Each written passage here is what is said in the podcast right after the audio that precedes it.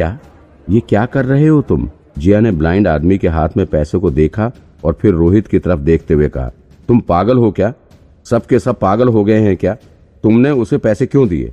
फिर जिया ने उस ब्लाइंड आदमी की तरफ़ देखते हुए कहा, और तुम? तुम मुझसे पैसे क्यों मांग रहे हो? मेरी क्या गलती थी? ऊँट की वजह से तुम्हारा नुकसान हुआ था ना? तो जाकर ऊँट को ढूंढो और ऊँट से अपना हरजाना वसूलो। जिया की ये बात उस ब्लाइंड को कुछ सुनी सुनी सी लगी। लेकिन उसके पास अभी कोई जवाब नहीं था।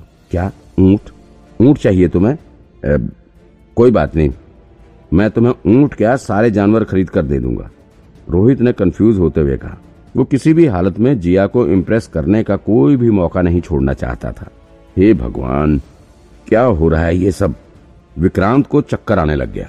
अब तो उसे सामने आना ही पड़ेगा तभी सब कुछ क्लियर हो सकेगा। वो धीरे धीरे भीड़ को पीछे धकेलता हुआ आगे बढ़ने लगा। क्या करने आए थे और क्या हो रहा है? अब तो विक्रांत ने जिया को पाने की भी आस छोड़ दी थी। भला उस अमीर लड़के के सामने वो कहाँ टिक पाता? नहीं नहीं।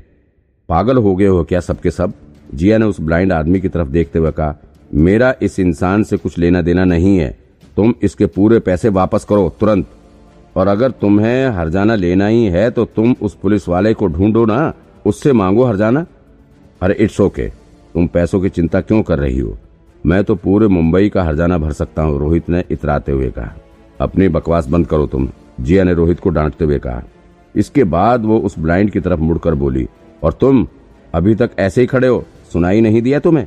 मैंने कहा, इसके पूरे पैसे वापस करो। ये सुनकर उस ब्लाइंड ने पैसों को और जकड़कर पकड़ लिया। वो अब ये पैसे वापस नहीं करना चाहता था। वो पैसों को हाथ में समेटे खड़ा ही था कि उसकी नज़र भीड़ के बीच में खड़े विक्रांत पर पड़ गई। उसने इशारों में ही विक्रांत की इच्छा जाननी चाहिए। विक्रांत समझ चुका था कि अब इस तरह पीछे खड़े रहने से काम नहीं चलने वाला है। उसे सामने आना ही पड़ेगा। सो विक्रांत ने अपने होठों पर उंगलियाँ टिकाते हुए उस ब्लाइंड को कुछ समझाने की कोशिश की। लेकिन उस मूर्ख को कुछ समझ आए तब ना उसने ज़ोर से बोलते हुए पूछ ही डाला, क्या?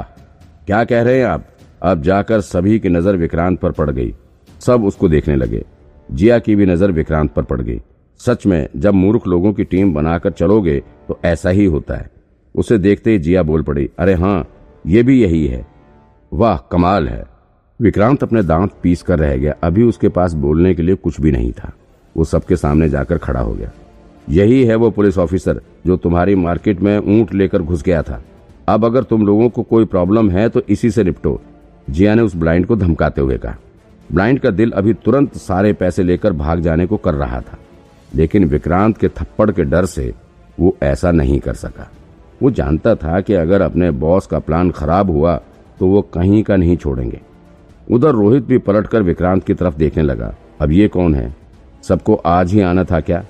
वो वो मैं विक्रांत ने पहले जिया की तरफ़ देखा, फिर रोहित की तरफ़ देखा, और फिर अपने आदमियों की तरफ़ देखा। काफ़ी देर तक सोचने के बाद उसने कहा, वो मैं मैं यहाँ डॉक्टर से मिलने आया हूँ। ये सुनकर उस ब्लाइंड के हाथ से नोटों की कुछ गड्डी छूट कर नीचे गिर गई। तुरंत ही दूसरे ने उठाकर वापस उसके हाथ में रख दिया। विक्रांत को अभी भी कुछ समझ में नहीं आ रहा था कि यहाँ पर क्या बोले। वो फिर से सोच में पड़ गया। वो एक्चुअली वो, हेलो हेलो डॉक्टर जिया कैसी हैं? वहाँ मौजूद सभी विक्रांत को अजीब नज़रों से देखने लग गए। क्या कहना चाहता है ये? विक्रांत के दिमाग में एक आइडिया आया। भले ही ये आइडिया काफ़ी बचकाना था लेकिन फिर भी कम से कम इस मुश्किल घड़ी से उसे बचा तो सकता ही था। विक्रांत ने वहाँ गिरे हुए एक बुक्के को उठाया और उससे उस ब्लाइंड के सिर पर मारते हुए कहा, तुम्हें क्या लगता है? मैं जान नहीं पाऊँगा कि तुम सब मिले हुए हो। क्या मतलब क्या मतलब? उस सुनहरे बाल वाले आदमी को कुछ समझ में नहीं आया क्या मतलब? अभी दो थप्पड़ लगेंगे तो सारा मतलब समझ में आ जाएगा तुम्हें। इतना कहकर विक्रांत ने उसे फिर से सिर में दे मारा और फिर धीरे से बुदबुदाया, तुम लोग पैसे लेकर भाग जाओ। इसके बाद विक्रांत रोहित की तरफ़ घूमा। अब बस करो बच्चे, तुम्हारा खेल खत्म हुआ। उठ जाओ, ज़्यादा एक्टिंग करने की ज़रूरत नहीं है। उधर ब्लाइंड ने अपने बॉस का ऑर्डर मानने में जरा सी भी देरी नहीं दिखाई। वो फटाफट पैसे समेट कर वहाँ से भागने लगा। विक्रांत ने वहाँ मौजूद लोगों को दिखाने के लिए उसे रोकने की भी कोशिश की।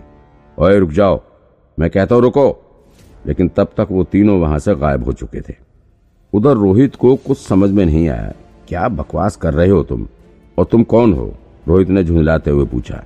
मैं कौन हूँ? मैं पुलिस हूँ, समझे? इतना कहते हुए विक्रांत ने अपना आईडी कार्ड उसके सामने खोलकर रख दिया। अब तुम अपना ये तमाशा बंद करो। तुम्हारी सच्चाई सामने आ चुकी है। वो तीनों भी तुम्हारे ही आदमी थे। ओह, सच में? जिया ये सुनकर चौंक पड़ी। उसने आँखें बड़ी करते हुए पूछा। वो तो जिया से हरजाना मांगने आए हुए थे ना? रोहित ने कंफ्यूज होते हुए कहा। ओ अभी भी तुम्हारी एक्टिंग चालू है? जिया वो तीन आदमी भी इसी के साथ के हैं। ये यहाँ हीरो बनने के लिए आया हुआ था। तभी तुम्हारे सामने उन तीनों के हाथ में पैसे पकड़ा रहा था। अभी बाद में जाकर ये उसके सारे पैसे ले भी लेगा। ये सब ये तुम्हें इम्प्रेस करने के लिए कर रहा है। क्या? छी! जिया ने घृणा से भरी नज़रों से रोहित को देखा। क्या बकवास किए जा रहे हैं आप? ये सच नहीं है, मैं जानता भी नहीं उन्हें। रोहित ने अपनी तरफ़ से पूरी सफ़ाई देने की कोशिश की। विक्रांत ने जो चाल चली, क्या रोहित उसको समझ सका? ये सब जानने के लिए सुनते रहिए मेरी इस कहानी को।